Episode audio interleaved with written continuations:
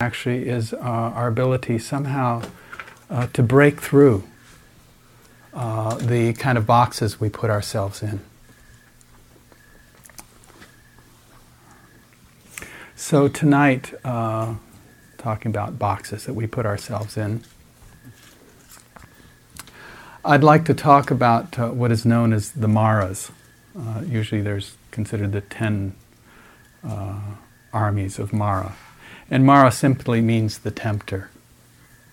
Um, story.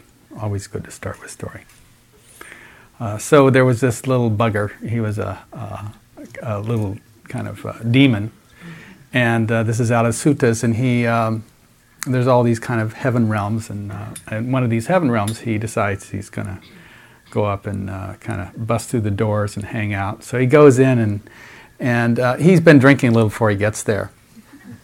So he's a little tipsy, and, and he comes in, and um, uh, there's kind of this big banquet table and all the kind of food on the table and stuff, and uh, and there's a, a series of uh, sort of uh, gods in that sort of realm hanging out and uh, having their supper. And so he comes in, he jumps up on the table, and he starts grabbing food and kind of throwing around. And, drinking more of this, uh, you know, I don't know, mead wine or whatever is uh, available, and getting quite belligerent. Um, and as he does this, the gods that are there, they uh, uh first they just kind of notice it, and then they start to get more and more annoyed. Uh, and as they get more and more annoyed, uh, they begin kind of cornering this little guy and, and um, uh, asking him, you know, could you leave, get out of here? And uh, they kind of begin their bantering back and forth. And as this bantering begins, uh, this little demon, uh, he starts to get bigger and bigger and bigger. And uh, the big double doors that uh, they could kind of get him out of. But as they get angry and angry with him, and this kind of bantering goes back and forth. He gets bigger and bigger and bigger. Big, pretty soon, he's so big he won't even get out the door. You know, he's huge. And uh, so they're kind of uh, kind of befuddled of uh, how to deal with this. And at that uh, moment, uh, the kind of the um, head honcho or uh, king of the gods comes into the room, and he kind of assesses what's going on here and uh, how to deal with this in some way. And so at that point, he uh, stops and he goes up to the demon, who by now is enormous. And he says, Oh, please, come, come, come sit in my chair. Uh, let me get you uh, some more wine. Let me get you uh, some food. What, what would you like? And as he begins to uh, make contact, and this demon is suddenly uh, noticed and seen and felt heard in some way, he begins to get smaller and smaller and smaller and smaller. Uh, and pretty soon he's actually back to his own size. And uh, at that point, uh, through the kind of friendliness and uh, not the, irrit- the irritable other gods that had gotten caught in this kind of game, uh, he was able to escort him out. So that's that story of uh, actually how uh, how we uh, uh in this practice work uh, with the maras. It's a sense of turning towards it and getting to know it and talk to it.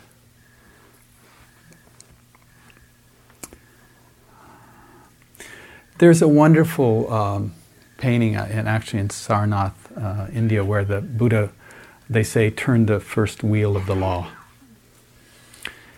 And there are uh, a series of paintings in the temple there, and one of them is this uh, main uh, picture of the Buddha in his night of enlightenment, where he actually uh, he touches the earth, is witnessed by the earth, by Mother Earth, in his state of wakefulness.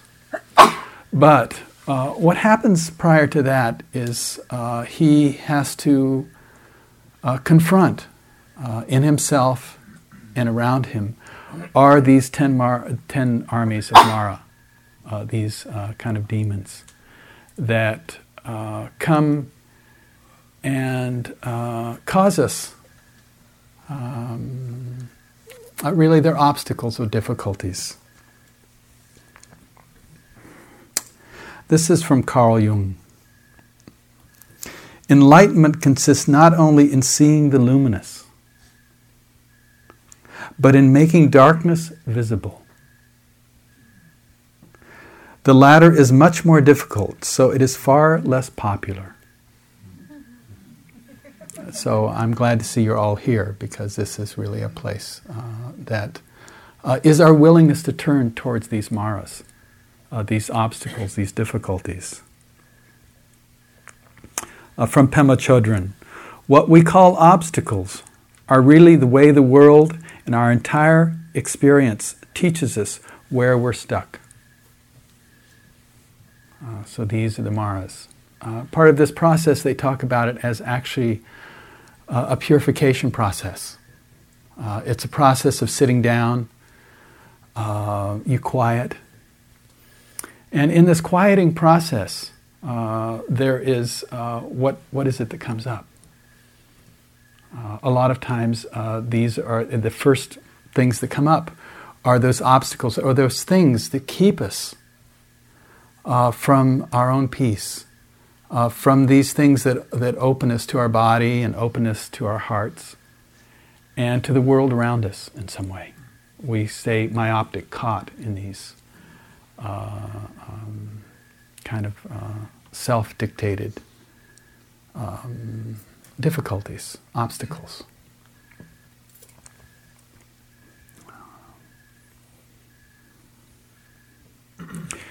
Another from Pema Chodron. Nothing ever goes away until it has taught us what we need to know. It never goes away. You know, it's like you can uh, decide, hey, it's not working here in Marin County. So you kind of, you know, the relationships and work, the jobs, well, I don't know. And so you decide, oh, I'm going to pack everything up, I'm going to move to Maine. So, bingo, you pack everything up and off you go to Maine. And, uh, you know, suddenly a couple months later, these obstacles, these difficulties come up again. You know, uh, what happens? You know, hey, they got new names, new faces, you know, but it's the same stuff. You know, it comes and it uh, holds you in captivity again.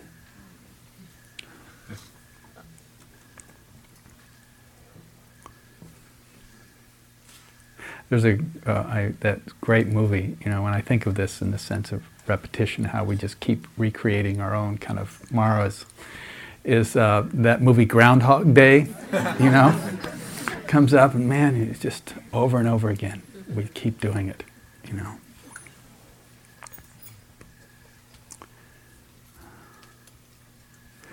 So I'd like to speak about four of these maras this evening these uh, kind of uh, uh, obstacles or uh, really uh, difficulties uh, that hold us in captivity for periods of time. One of the, I'll go back to this painting. One of the beautiful pieces in this painting is that you have these Maras, you have these great armies out there, and they've got spears and arrows and everything, and they're all attacking the Buddha as he sits there uh, allowing himself to find uh, this place of, uh, of steadiness and peace, uh, of wholeness. And uh, the, it, what the, picture is, is they have these auras uh, basically around the Buddha, energetic fields. And as these spears and arrows and swords, they come at him, through the first barrier, they turn to flowers. And as they go through the second barrier, the flowers turn to petals and they fall to his feet. You know, uh, a wonderful image of uh, how to work with these difficulties. You know, uh, is actually uh, uh, is to transform them. Uh, just like the story of the little demon. So the first of these maras is known as the Deva Putra Mara.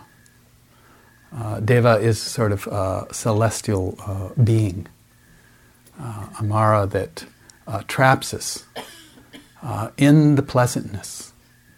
Um, that one of the pieces is that we're always, what are we looking for? we always want comfort, right?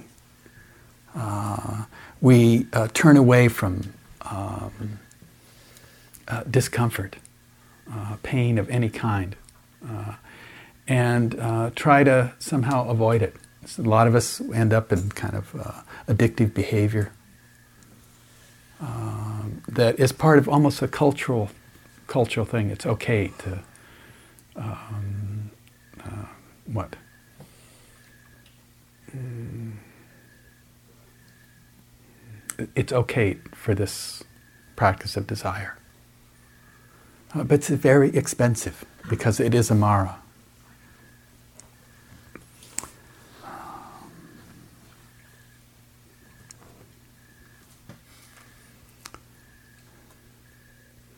So there's this thing about seeking pleasure and avoiding pain that's the kind of essence here. And it's not, um, you have to understand, it's not that there are moments of pleasantness that come up. Uh, and I'm not talking because uh, what do we have in this world? We have some pleasant moments and we have some unpleasant moments.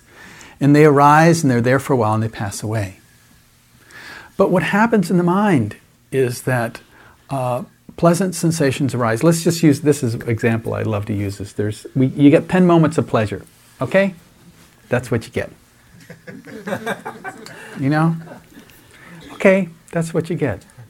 What happens? So the first moment comes up, it's cool, you kind of can feel that and it feels great. And then the next moment comes up and the next moment comes up. And then what happens? Is we actually, at that point, uh, we, we can just be with it. And then suddenly we begin to grasp. You know? And what do you know about grasping? What do you know about desire? What does it feel like your body? You're kind of leaning out towards something. You know?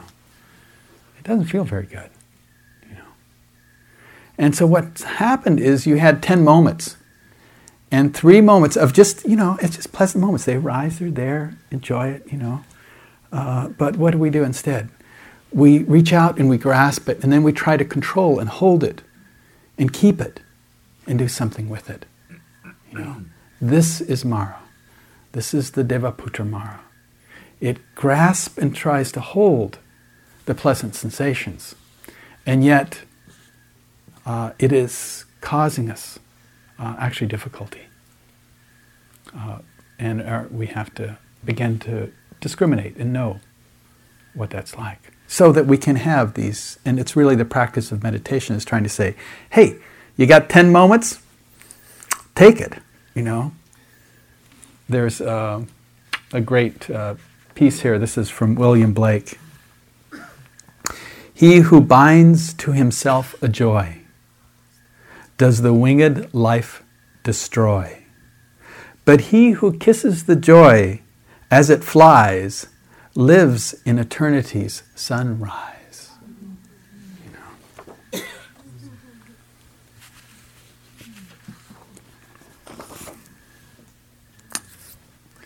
Here's a quote from Seeking the Heart of Wisdom. And again, the problem is not the object of desire but the energy in the mind. The energy of desire keeps us moving, looking for that thing that is really going to do it for us. This wanting mind is itself painful. It's a self perpetuating habit that does not allow us to be where we are because we are grasping for something somewhere else. Even when we get what we want,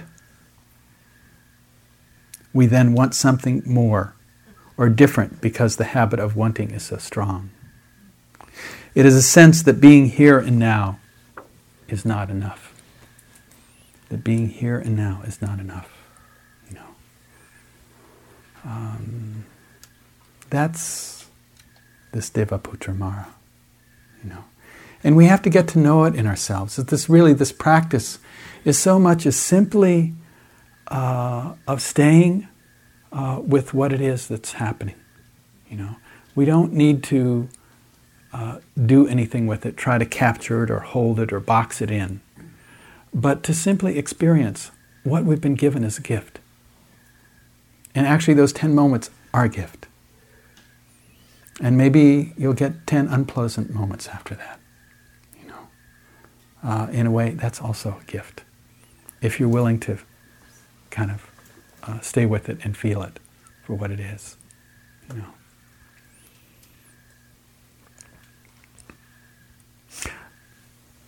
I uh, tell this story because when my daughter was about eight, I remember uh, she put this list on my refrigerator, and it was things for Christmas. And it was a little list, you know, of, I don't know, there were five or six things on it. And, you know, she was young enough where it was doable. It wasn't, you know, outrageous or out there. So she actually got everything on the list. And uh, I remember uh, I was sitting on the couch, and uh, when she opened the last one, you know, uh, I looked over and there was this incredible sadness. You know, she'd gotten everything she'd wanted. But that habit of wanting uh, was so strong that somehow, you know, it wasn't enough and how we do that over and over. And she came, she sat in my lap, you know, and we talked about it, about how, you know, it's just this leaning out and uh, grasping, and how painful that is, you know. And we have a culture that's so wrapped up in this that somehow it's not enough, you're not enough, and uh, you're being uh, duped. You know, you're being duped.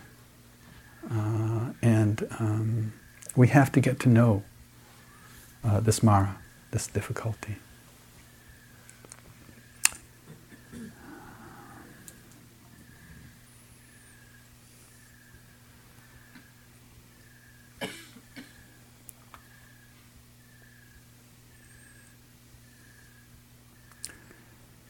I was thinking uh, part of this uh, process also is um, it's really this ability to open our hearts to this human dilemma. You know, uh, that um, we can easily, you know, we armor and we push away and um, kind of uh, diminish uh, and somehow our ability to be open and soft. Uh, and there's this huge, simple challenge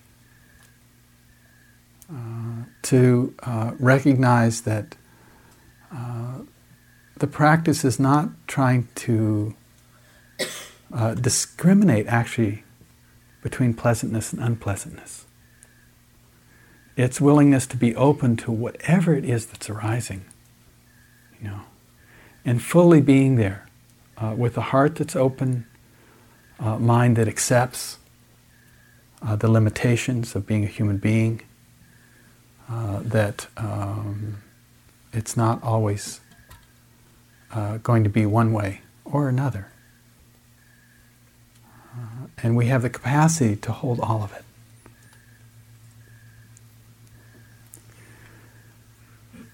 The second of these maras is called Skandha Mara. And uh, little to understand about the skandha, it's also known as the five aggregates. And, and what it was that the Buddha, uh, when he was awakened, he said there are five um, components which are not separable. They happen simultaneous in one moment to create uh, this, uh, this experience. And the first of these is we have to have a body. You know, there has to be form. Um, and of course, uh, having a body, it's uh, you know prone to what illness and um, uh, difficulties, uh, and also pleasantness. Um, but we have to know this as body. Uh, also, if there's body, then um, there is uh, a thing called feeling. Our ability to um, know the pain and the pleasure uh, through the senses. Uh, there's also our ability, uh, the third one is, is perception itself and memory of these aggregates.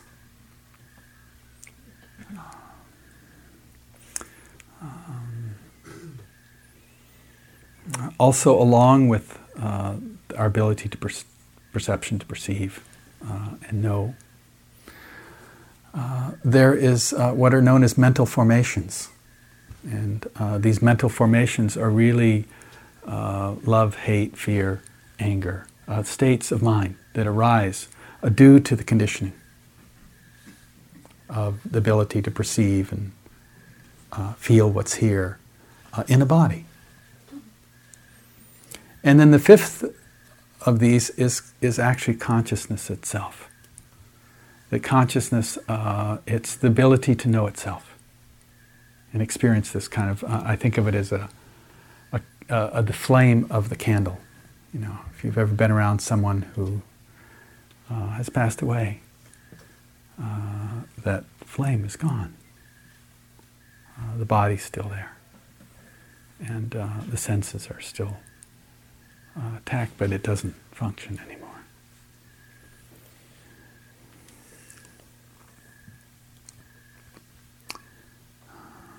Skandhamara. What happens? Is we're going along in life and uh, something happens where uh, you're somehow uh, shocked or um, uh, I always like to think of it as the rug is pulled out from under you. And uh, when that happens, uh, what happens is the skandhamara moves in almost immediately and you recreate who you think you are. Okay? Instead of saying, I don't know, and I don't, you know, this, a lot's going on, I, I, I'm just going to stay in this space, is you make up this kind of uh, self or ego or uh, whatever you want to uh, call this um, uh, posturing.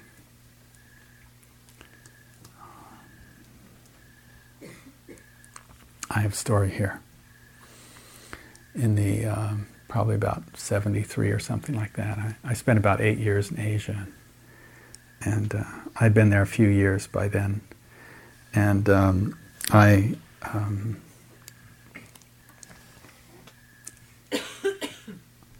uh, decided I would uh, help run a, a, meditation course in India, in a, a town called Dalhousie, up about 8,000 feet in the mountains. And it was September, and um, usually the monsoon is over about that time, about the middle of September. And uh, there were about 200 people at this retreat with my teacher, uh, S.N. Goenka at the time. And uh, I was given the uh, wonderful job of uh, managing the um, uh, men's kind of dorms and that part of the retreat. So uh, we were pretty funky in those days. I saw this picture in a tricycle of us in like 1971 or something like that. Boy, we were out there. And, uh, you know, uh, living on the edge of. Uh, uh, so uh, I got there and I said, well, you know, I don't, I don't have a clock. I didn't have a clock. And so I had to borrow an alarm clock from someone. So I borrowed the alarm clock, and uh, uh, in that particular system, we got up at four o'clock, and um, and we went to sit about four thirty. So um, I set the thing for four o'clock and go to bed, and this it's just it's the monsoon should be over, but this huge rainstorm comes in, and it's just pelting rain. I mean, it is just coming down in sheets. And the alarm goes off, and I get up And I was a really good yogi in those days, you know. So I go and I slap that bell and I go in everybody's room, you know, almost up to their ear and, and uh, get them all up, kind of sent them off. And the meditation hall is maybe, oh, it was a good 200 yards away and it's just pelting rain, right? So, uh, being a good yogi, I just insist. I get everybody up, and they all kind of, you know, bundle themselves and stumble off. And I go back to my room. I look at the clock. It's one o'clock in the morning. I got them all in the hall, all the guys. You know, I go, oh my God, what have I done? You know, and I sat in the room and I just, I, and I went through all my childhood stuff about, you know, oh God, I can't do this, you know, and, you know, I'm terrible and, and uh, I can't even keep a alarm clock together. and there was this sense of uh, how I would keep it every time I came around to that, vul- that place of being really vulnerable and having kind of blown it. And I would recreate myself. You know, oh, me. You know, that's okay. And there was this, this will, this unwillingness uh, to allow that to go through me. And this kind of putting up a wall and protecting myself from the truth of what had happened. And this is a huge piece. You know, the rug gets pulled out. I don't know, so many reasons, but it happens. And what happens is that somehow uh, we bolster ourselves up and uh, protect who we think we are. And this is the Skandhamara. So, my challenge to you is actually uh, when that happens, is there is ability because it's really just the creation of what? I don't know. Sometimes I think it's just um, uh, you know, who are we anyway? You know, we kind of make ourselves up all the time. I don't even know about memory. You know, I don't know if I even remember what happened before. You know, I recreate all my stories in the moment. You know, think about that. You know.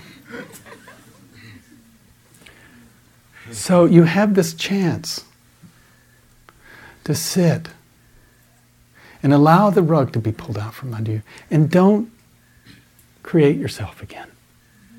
See if you can stay in not knowing. You know, not knowing. Uh, there is uh, a huge, huge gift about the mystery of how things work. When we don't move, we just stay in that place. You know, and so, that's a very vulnerable place. Um, and yet at the same time, uh, think of the possibilities. The other, the same old stuff, right? You just redo yourself. But what could be different there? You know, we don't know. That's part of this remarkable mystery uh, that's available.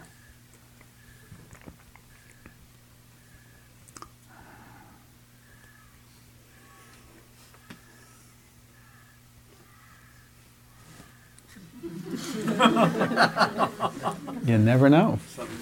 Something's going on out there.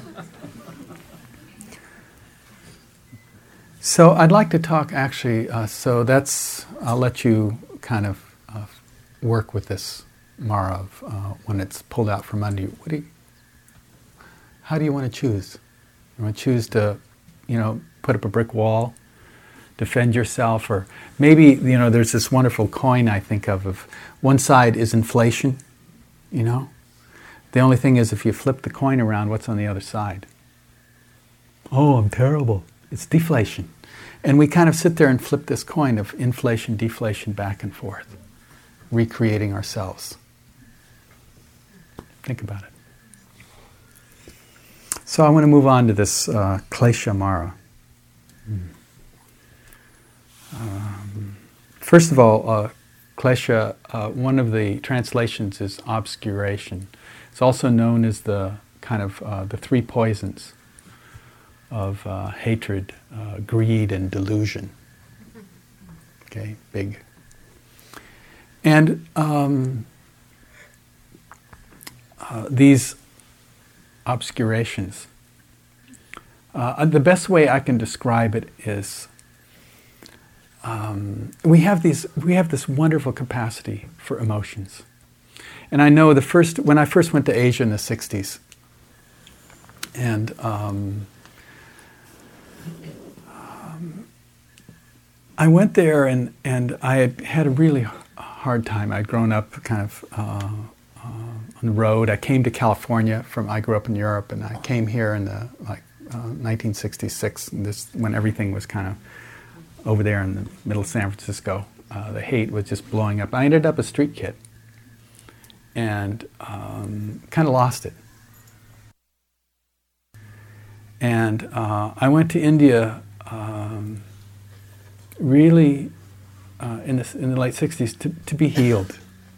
Uh, it was really a place, it was uh, a mother cult, what I call a mother culture. A place where you could kind of be crazy and it was okay, you know. You didn't have to be together. So uh, I came to this practice uh, actually to uh, put myself together. Uh, so I would say the first 10 years of my practice was um, about learning a specific practice, which maybe some of you need. And it's a practice called detachment. Okay?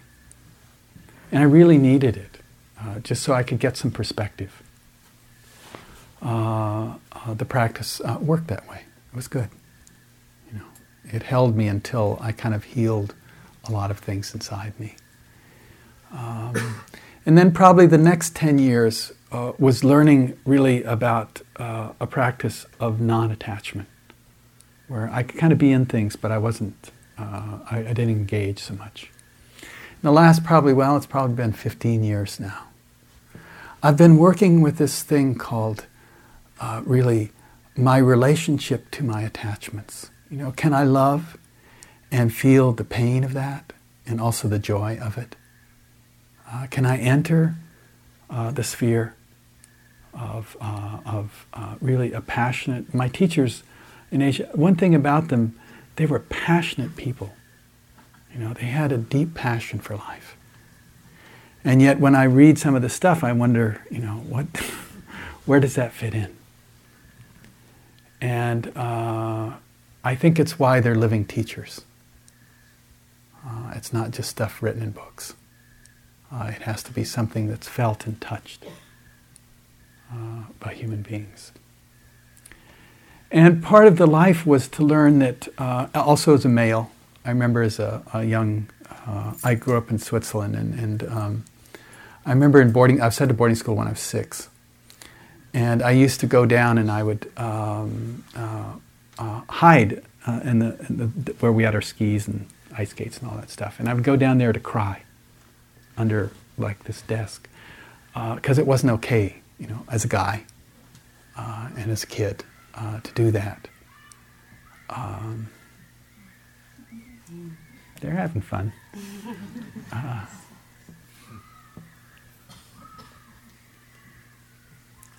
And I shut a lot of that stuff down. And what I've learned is the richness. You know, it's like the difference uh, for me in these last uh, 15 years of, uh, in thanks to therapy and relationship and uh, actually a divorce, uh, that I learned how, uh, how rich. It's like the difference between black and white and technicolor. But there's also a danger in it. And this Kleshamara is about that. That you sit here and, uh, you know, by gum, I know, you make up a bunch of stories about how things are, you know? And uh, we all think, you know, right, wrong, real, not real. But what happens with this Kleshamara is uh, you get this little can of gasoline, right? And you have this story, and you've taken, you pour a little gasoline on it, gets a little bigger, and you pour a little more gasoline on And pretty soon what happens? Boy, you make up these incredible, incredible stories about how you think it is. um, we have to be really careful. That's this Klesha Mara coming in.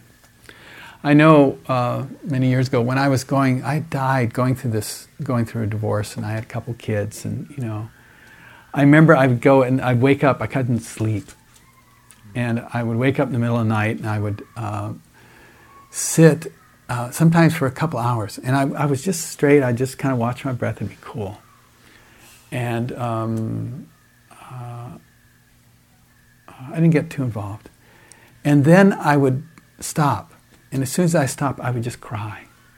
You know, I probably for a year and a half I cried every day. You know, uh, for so many things. You know, it started on one thing. It was this divorce and kind of loss, but then there were so many losses in my life that I hadn't allowed myself to grieve and uh, permission to do that. And um, there's a beautiful piece to that. But I also found during that time, uh, I met uh, Kleshamara a lot. Uh, sometimes in anger and sometimes in fear, uh, obsessiveness about things I thought were right or wrong. And I would just, you know, I had a big, I had kerosene, gasoline, I had everything you can imagine. I would pour it on there. And I don't know how real that ever was.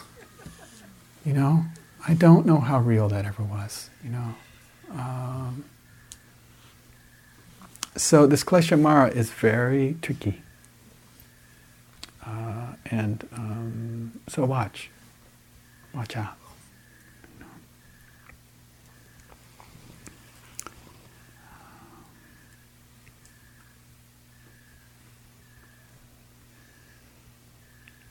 So the, the last of these maras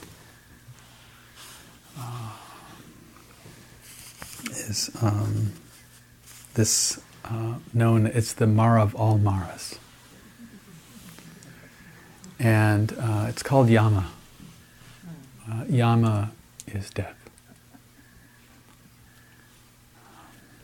You know, it's so amazing. I, um, I teach up in Jackson Hole, Wyoming, and uh, I go up there twice a year to teach uh, seven day retreats. And uh, the person I stay with up there, he's, he's my age and married, he has a house. It's just, it looks right, I mean, right on the Grand Tetons. And, and, um, and he finally getting to a place where his life is all together. You know, and he came to the last retreat and his ribs were hurting.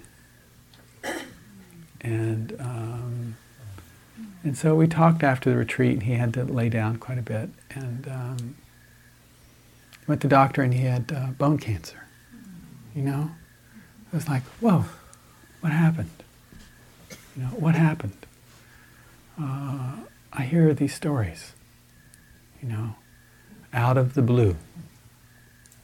You know, uh, when I was, uh, I'd come to the States and um, I was 21 years old and um, my mother was on the way, uh, on her way to see my sister who lived in uh, in Venice and uh, going through Verona. Uh, some, what I heard anyway, was some Ferrari kind of at a, over 100 miles an hour kind of passed her and scared her, and she hit another car head on. Gone. You know? Um, we don't know. You have no idea. And the thing is that, that this Yamamara is we kind of get it together and we get really comfortable. What happens, even if, forget the death part, what if you just get so okay that, you know, everything's like cushy, you know? And uh, life's just going to stay this way, cushy.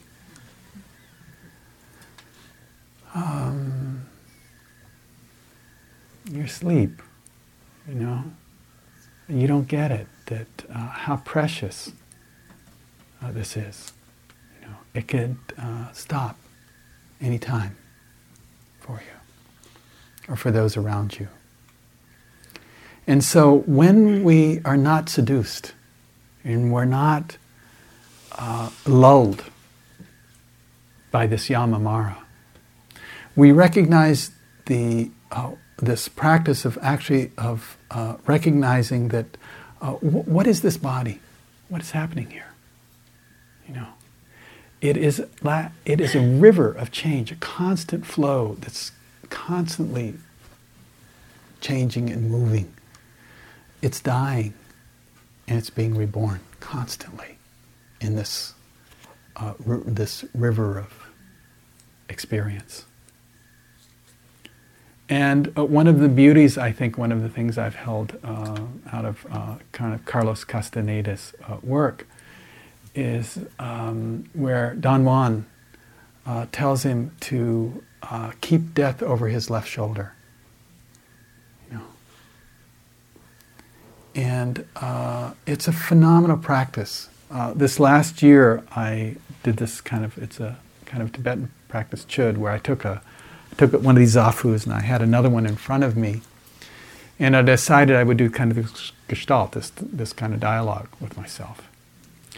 And what it was was um, if I'm going to die, what's important to me? What is the most important thing to me right now? You know, what is it that I would do? And I realized that in when I was 22 or something like that, I uh, went trekking in the Himalayas, my, in my second trip to Asia, actually.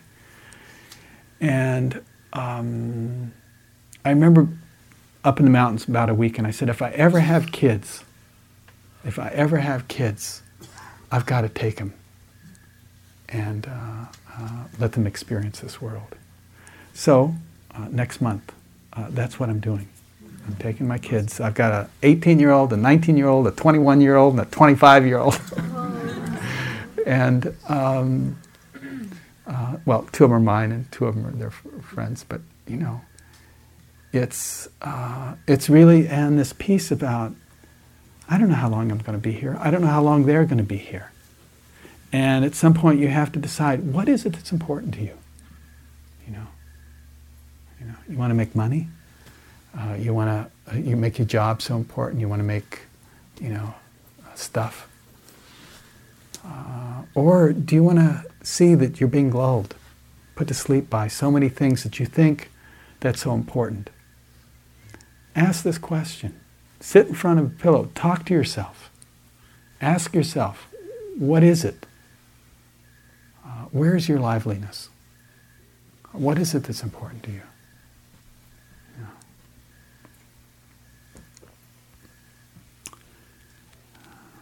So, um, these are the four maras. You know, don't uh, get to know uh, what pulls you. The, the Deva Putra Mara. That uh, this it's it's a trance. Uh, that uh, somehow that if we get f- filled enough with that, that we'll be happy. You know, enough pleasant sensations, and you'll be happy. The Buddha said no. You know, he said there is a place in the center of your experience uh, that is not uh, conditioned by whether it's pleasant or unpleasant or neutral.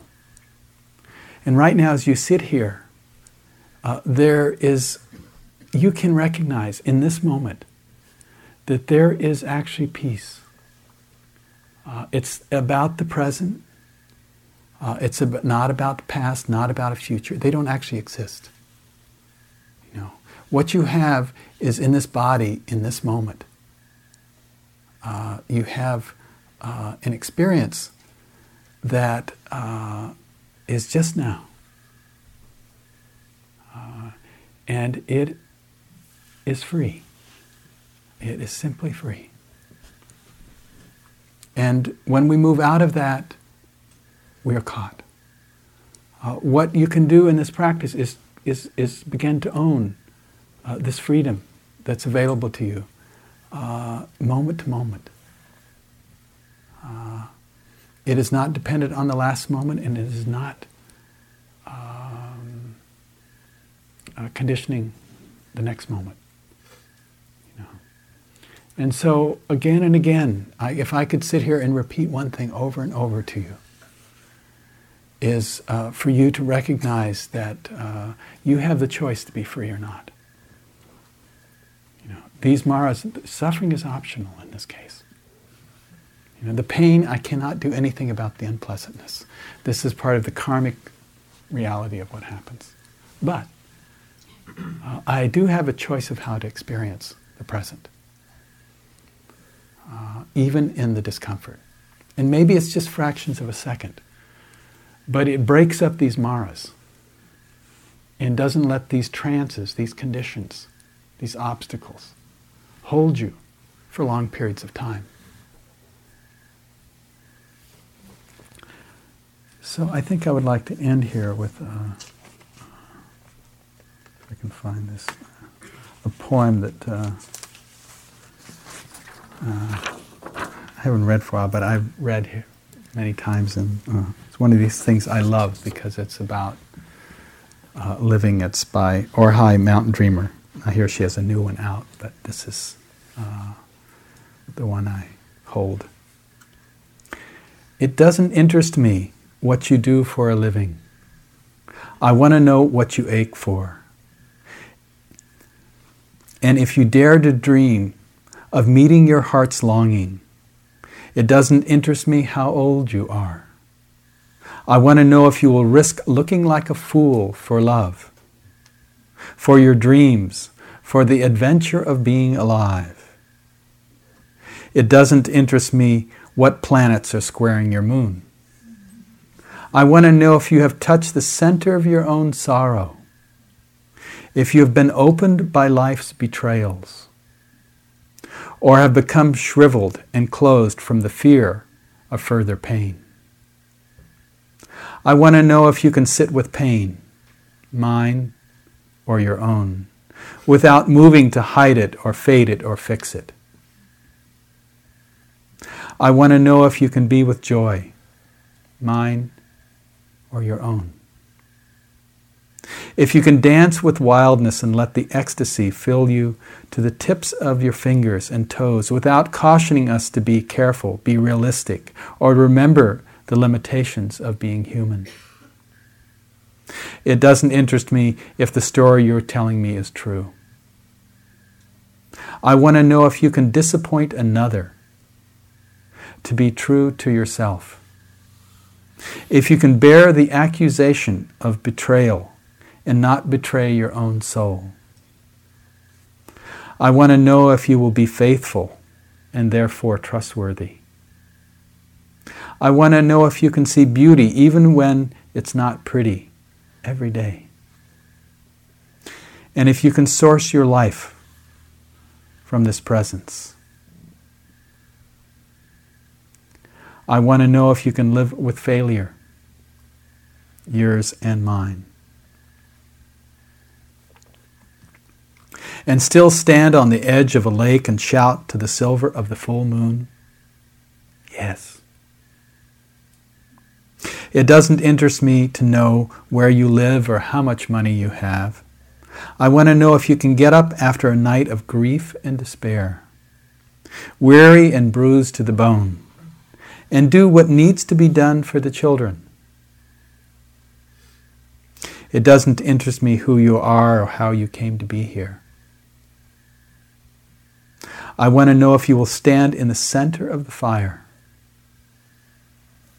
and not shrink back.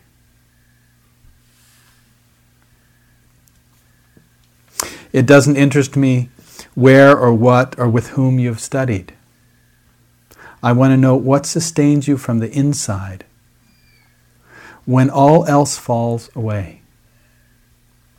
I want to know if you can be alone with yourself and if you truly like the company you keep in the empty moments. So, we're just going to close here with a couple minutes of metta practice, loving kindness practice.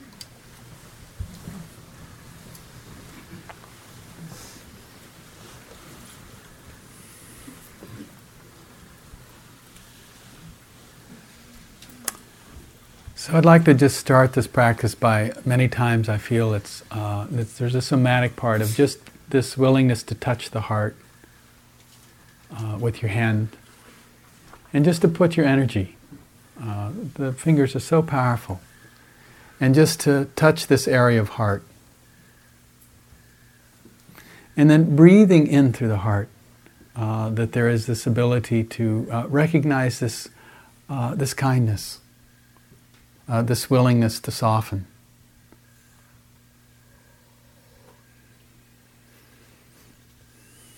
And first, we just start with this practice of uh, acknowledging forgiveness. And I'd like you just to start with yourself. Uh, for times that you may have abandoned yourself, or that you may have harmed yourself through your uh, inner critic or judge, uh, this uh, being hard and uh, sometimes cruel to ourselves. And that if we've harmed ourselves in our minds or hearts or bodies, that we extend forgiveness to ourselves. And then we can simply open this up if there's anyone, anyone, uh, and we'll just do this in our own terms. If there's anyone that I may have harmed, knowingly or unknowingly, uh, I ask for their forgiveness. And this is not to condone any acts of others at all. This is about our willingness to be free from our past. And so, if there's anyone who may have harmed you, harmed me, unknowingly or unknowingly, that I'm willing to work on this. I'm willing to undergo this process called forgiveness, uh, no matter how long that may take. And really, this forgiveness is about the past.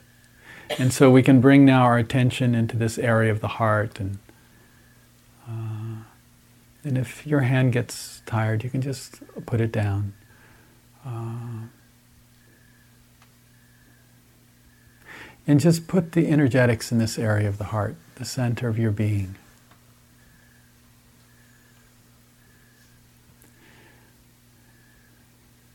And just simply through these phrases of, uh, of bringing the mind uh, into the body to open the heart.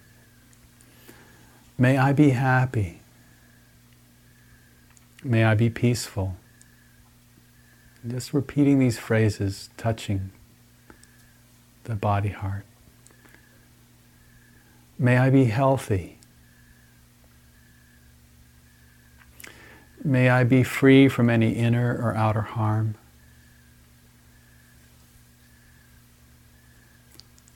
May I have ease, ease of being. May I awaken and be free.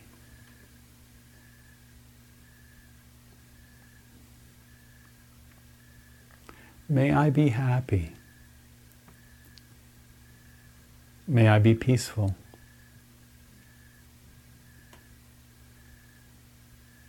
May I be healthy. May I be free from any inner or outer harm.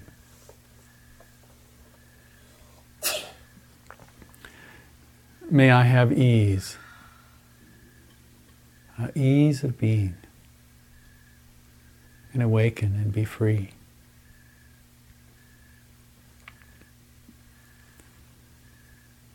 And now, just from uh, this willingness to uh, really extend this love to ourselves. Uh, the Buddha said, There is no one more worthy than love, than yourself. And that when we can send this love to ourselves, then we can include others. It's not about losing ourselves in others, but it's from this place of wholeness and strength that we can include others in our lives.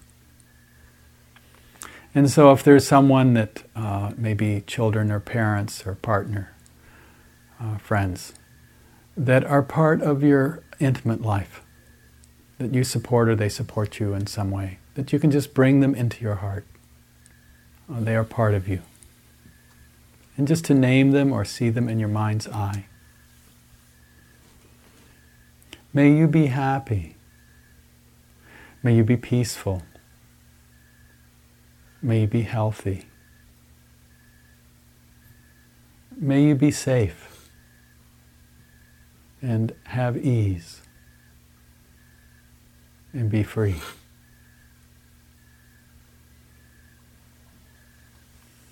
And then as we include those that are really part of us, uh, we can extend this out to those around us uh, who have come here this evening uh, in this uh, spirit of, uh, of really uh, sometimes enlightenment, just lightening up a little. You know? Just lightening up. letting go of some of those maras, those old stories. And um,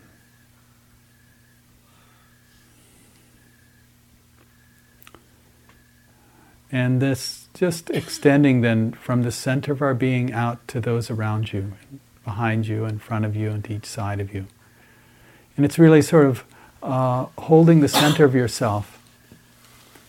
And then, uh, like rainbows moving in all directions around you, uh, circles upon circles, uh, touching those beings around you, including them, uh, including the earth that uh, supports us.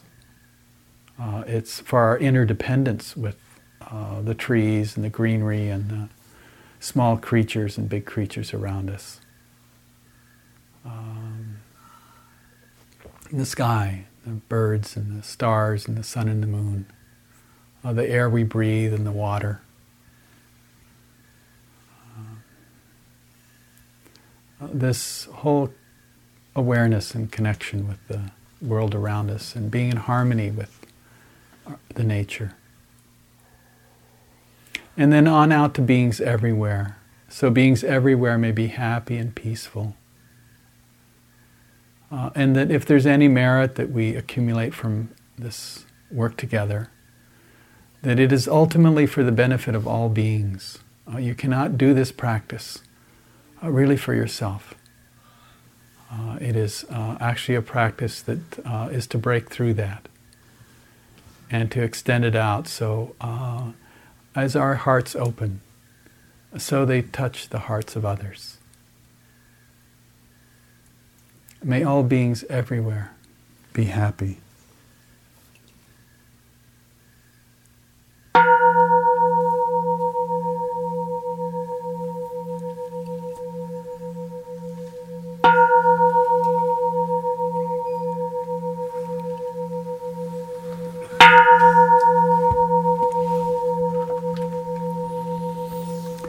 So I hope this week watch closely for these maras uh, as they uh, hold us. They're really trances. So uh, good luck.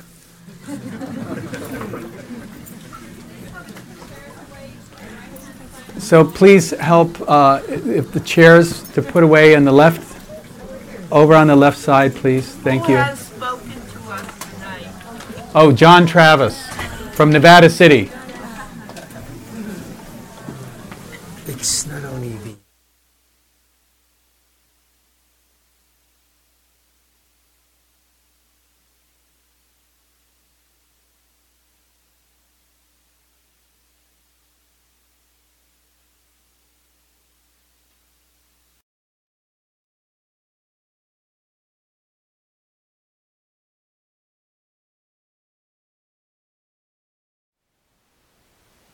Thank you for listening. To learn how you can support the teachers and Dharma Seed, please visit dharmaseed.org slash donate.